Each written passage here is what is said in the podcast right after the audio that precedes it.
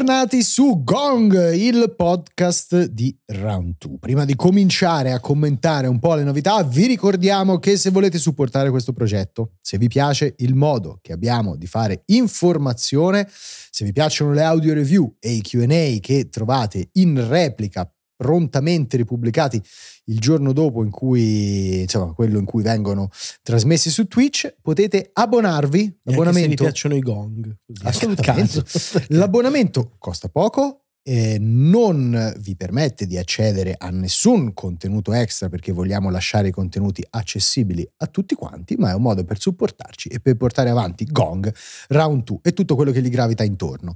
Adesso invece cominciamo a entrare nel vivo di questa puntata parlando del Fu Project Leonardo. Eh, non so se ve lo ricordate, era il mh, mm, controller, diciamo, eh, dedicato a chi ha problemi di accessibilità eh, di Sony e di PlayStation, che è stato presentato eh, al CES all'inizio di quest'anno adesso ha un nome ufficiale e sono state dettagliate in maniera più precisa anche le sue funzionalità. Sì, il controller si chiamerà appunto Access Controller ed è un eh, nome molto eloquente che eh, rivendica sin da subito questa enfasi sul eh, coinvolgere un bacino d'utenza più ampio possibile ed è una periferica dalla forma davvero molto molto particolare arriverei a dire quasi estrosa, non fosse che non è un vezzo, ma eh, un'idea proprio di mh, aprirsi appunto al più possibile eh, a un pubblico affetto da disabilità. L'idea è quella di avere questo controller che per certi versi sembra quasi una rotella, sì. eh, con tutta una serie di tasti completamente customizzabili nella forma, nello spessore, eh, è davvero un controller estremamente modulare e anche un po' Lego, diciamo, sì, nell'anima. Anche nei materiali, perché ci sono pure dei tasti, diciamo, a cuscinetto. È vero. Quindi, insomma, la cui pressione sì. non è quella classica. Ecco. Certo, eh, hai la possibilità di orientarlo in maniera diversa, di ruotarlo su se stesso, di appunto eh, cambiare i vari mm, pulsantini con anche, ho trovato questa cosa molto carina, la possibilità proprio di mettere il triangolo, la croce, R2, eccetera, come sì. input visivo dove sì, vuoi sì, tu, proprio per customizzarlo anche poi a colpo d'occhio. Sono diciamo. dei piccoli tag che ti ricordano, esatto. insomma, che, che, tasto stai prendendo, a che cosa hai associato, diciamo, quel tasto lì. Assolutamente sì. Eh, e c'è la possibilità di eh, agganciare fino a due di questi controller più un DualSense eh, per avere una configurazione, diciamo, da un lato ibrida e dall'altro aperta proprio a qualunque tipo di possibilità per godersi magari eh, titoli single player con eh, l'ausilio di qualcuno che certo. esternamente può darti una mano. Sì, sembra veramente un progetto insomma fatto con grande attenzione appunto all'accessibilità, fra l'altro nella parte inferiore di questo eh, mi viene Project Leonardo, si chiama Access controller. Access controller. Ci sono appunto degli agganci standard che permettono anche di eh, posizionarlo su un treppiedi. Vero. Quindi, insomma, se qualcuno ha problemi ad utilizzarlo su una superficie liscia oppure poggiato sulle ginocchia, eh, può utilizzare un supporto esterno. E ci sono anche quattro jack da 3,5 esatto. che eh, danno il là sulla via di quello che ha già fatto Microsoft, adesso poi ne parliamo, ha la possibilità di eh, agganciare questo, a, a, questo controller un, tutta una serie di periferiche esterne particolari, eh, switch, pedaliere, eh, per ulteriormente, diciamo, andare incontro a chi dovesse avere delle esatto. disabilità di vario tipo.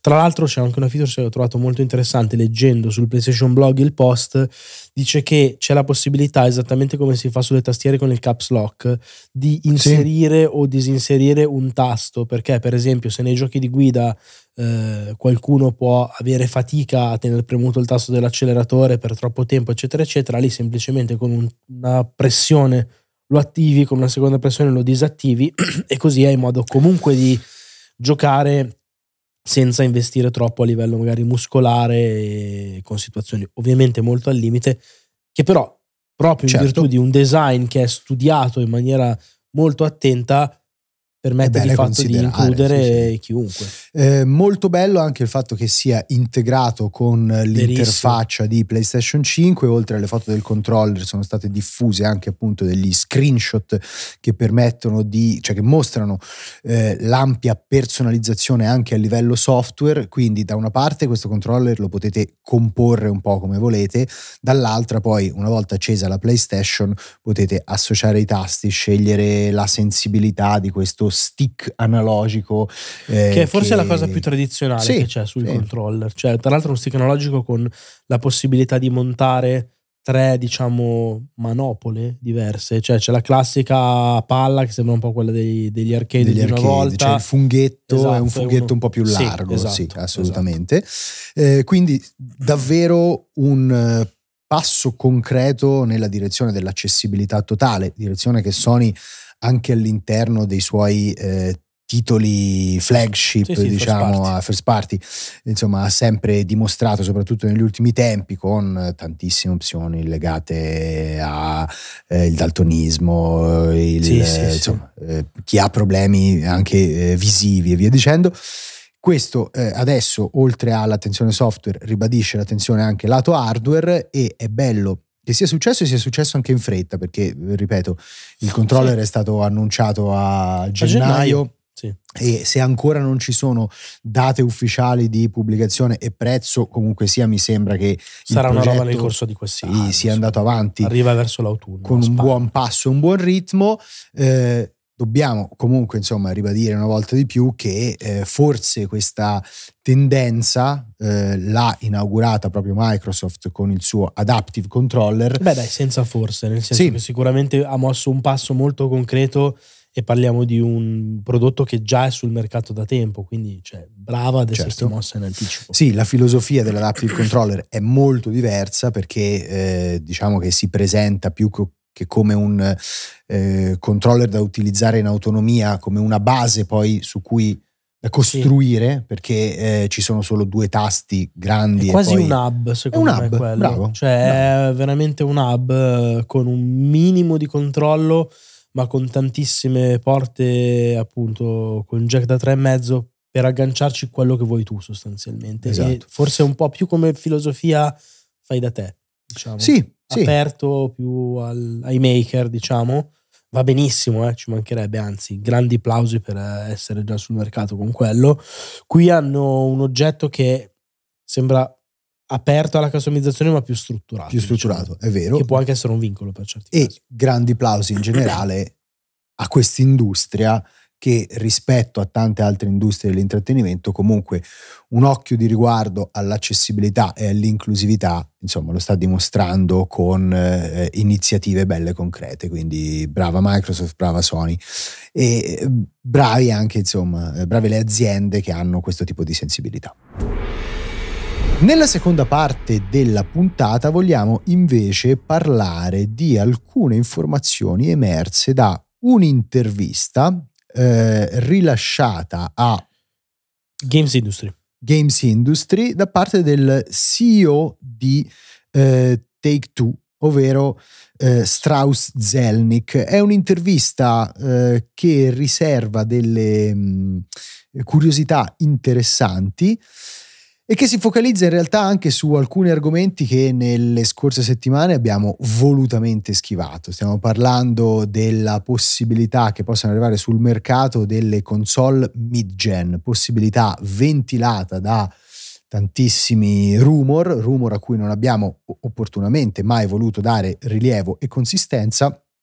Evidentemente però il fatto che questi rumor siano circolati ha finito per suggestionare anche gli intervistatori di Games Industry e ci sembra interessante eh, riportare in questo caso appunto non tanto le voci di corridoio ma invece anche la visione la prospettiva di un personaggio come Zelnick che all'interno dell'industria videoludica eh una sua voce ce l'ha e come. Sì, lui parla di tante cose, parla anche e soprattutto di aspetti puramente diciamo finanziari legati ai risultati di Take Two, eh, risultati che eh, inevitabilmente poi innescano la chiacchiera sulla possibilità di vedere incluse all'interno di Steam da un lato molto ottimistiche e dall'altro anche fortemente pessimistiche quando si parla poi di perdite.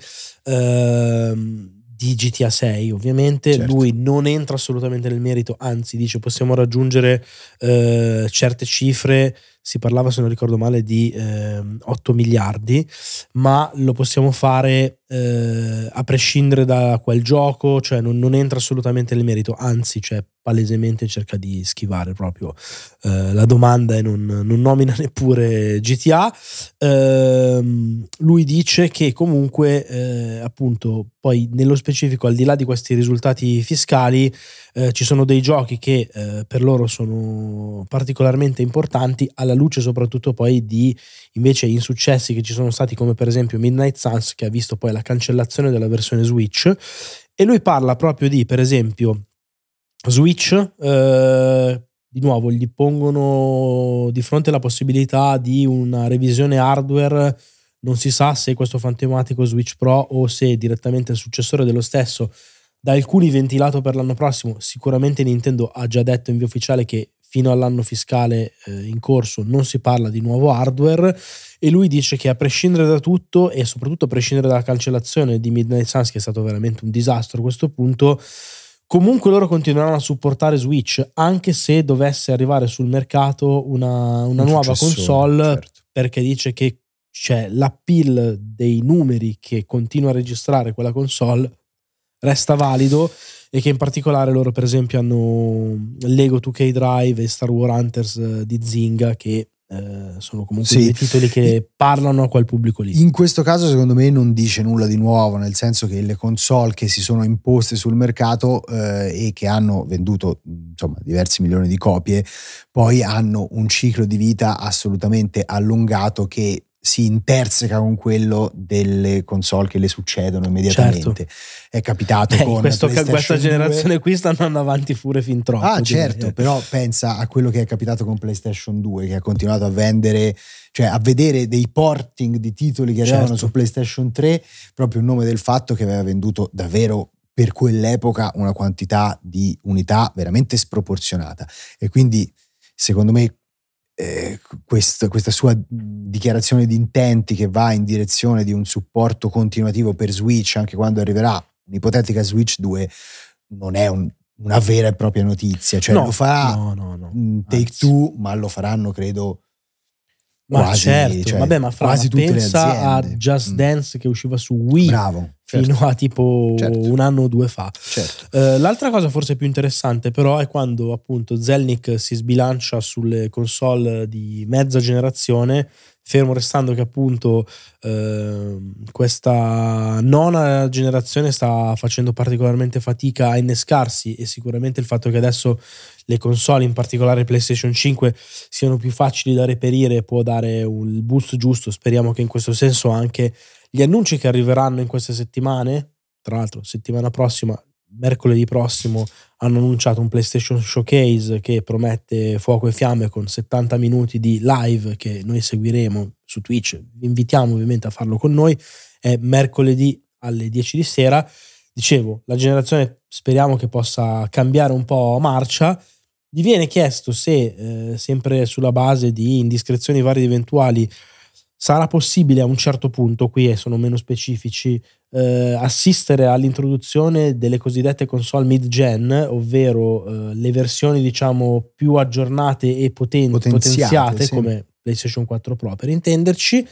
Lui dice sì, probabilmente le, aspetta, le vedremo. Sì, esatto, ma dice anche che eh, quelle passate hanno avuto un impatto estremamente marginale sul mercato e secondo me questa è una, uno spunto Stiamo facendo un po' di, non voglio dire lezioni perché non mi piace mai mettermi in cattedra proprio nemmeno come concetto, però in questi ultimi giorni ci è capitato di eh, non, anche non svelare altarini, però far capire un po' come le cifre del mercato, la percezione che a volte ha il pubblico molto appassionato che ci segue, in realtà sia proprio radicalmente lontana da quella che, che è la realtà, la realtà. Esatto. Sì. E per esempio, secondo me, in tanti nei, nel novero degli appassionati credono che eh, queste mid-gen abbiano poi dato chissà quale spunto alle console base, quando in realtà è molto vero il contrario, nel sì. senso che non hanno sostituito nulla. È, è, quello, credono, secondo me, tanti utenti che magari le hanno acquistate. Che, vendendo ovviamente, non so, hai preso PS4 Pro, hai venduto, la base e per te esiste esatto. solo PS4 Pro. Credono che le mid-gen, PS4 Pro e poi Xbox ehm, One X, sì. fossero diventate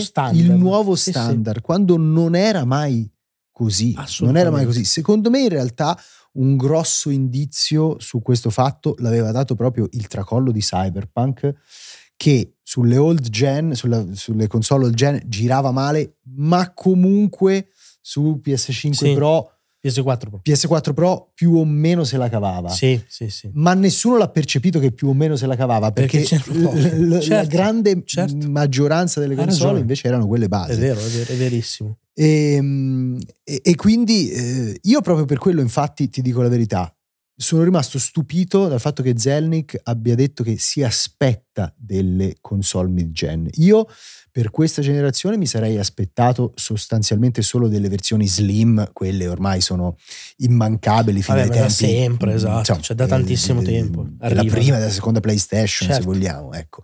Eh, però delle console invece potenziate tecnicamente non me le sarei aspettate proprio perché abbiamo, hanno inciso pochissimo, hanno inciso certo. pochissimo sul mercato e comunque per gli sviluppatori restano invece una, eh, cioè aumentano la complessità dell'ottimizzazione sì. perché c'è una piattaforma in più a cui insomma no, che, non automa- che, non automaticamente come dire si setta quando certo. sviluppi certo. cioè quando tu comunque fai la versione Xbox Serie X Xbox eh, Serie S sono due piattaforme diverse non fa niente che siano sempre sotto lo stesso ombrello di Microsoft che parli sì, la stessa lingua eccetera. Però il punto è, è quello. E io aggiungo una cosa alla tua riflessione, anche il fatto che questa generazione sia comunque arrivata già dal day one un po' più carica rispetto a quella precedente, sì. cioè come hardware PS4 e eh, Xbox One erano più deboli sì, in sì. rapporto a quello che sono oggi eh, Serie X e PS5 e il fatto che anche ci stia mettendo così tanto ad ingranare, secondo me erano, sono tutti segnali che mi portano a pensare che se dovessero davvero arrivare questi hardware comunque mai sarebbero dietro l'angolo come forse vogliono far credere alcuni, tra cui magari l'intervistatore qui su Games Industry. Cioè Sono cioè, d'accordissimo con te, eh, però si, ripeto, si trovano da poco le console, è quasi sì. possibile uscire e comprarsele praticamente e già le vogliamo sostituire, anche a livello di comunicazione sarebbe un po' problematico. Secondo Fermo me... restando che poi nessun gioco le ha mai messe davvero a, a frutto. Ecco. Secondo me possiamo considerare questa generazione eh, come se avesse perso i due anni del Covid. Vero.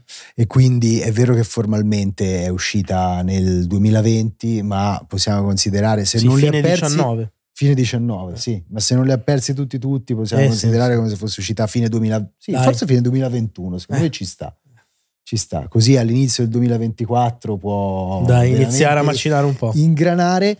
In ogni caso, per me, ecco, rispetto a tutti quei sedicenti insider che parlano di PS5 Pro, la voce di Zelnick che dice We probably will, quando gli chiedono eh, vedremo delle piattaforme mid-gen, sicuramente ha un peso diverso, per questo abbiamo voluto commentarla resta sempre comunque una possibilità ventilata e non no, eh, però una sicurezza. Per me il punto è di commentare i We Probably Will, ma nel, nel, commentare quello sottolineare la frase che dice immediatamente dopo, certo. ovvero sì, comunque quelle scorse non hanno avuto un impatto sì, reale. Sì. Cioè, Magari le aziende le pubblicheranno de- destinandole proprio agli hardcore gamer di questa generazione. Sì, che però sono però, numericamente certo. poco incisivi, ecco. Va bene, grazie per averci seguiti anche in questa puntata. Noi torniamo ufficialmente domani, direi, perché no, oggi... domani non ci siamo. Domani non, ci siamo, in diretta. Twitch, eh. ma lo registro io, Marco. Ah, visto che mamma oggi, mia, visto mamma che oggi che verrà ah, vero, pubblicato Ce n'hai pubblicate un paio di cose, Bravo, fra cui bravo. insomma il trailer che annuncerà ufficialmente il nuovo capitolo di Mortal Kombat e anche Che un, un reboot, gameplay trailer che dovrebbe reboot, essere. esatto, e anche un gameplay trailer di Lords of the Fallen. Io direi che domani gli argomenti ce l'abbiamo. Ce già. le abbiamo Si fa. pronte, pronte, pronte. Quindi, se Bravo. siete fra quelli che ci seguite sia in diretta sia su Gong, domani niente live su Twitch, ma un cincignino di round Gong two. vi tiene compagnia. Esatto, ve lo concederemo. A domani.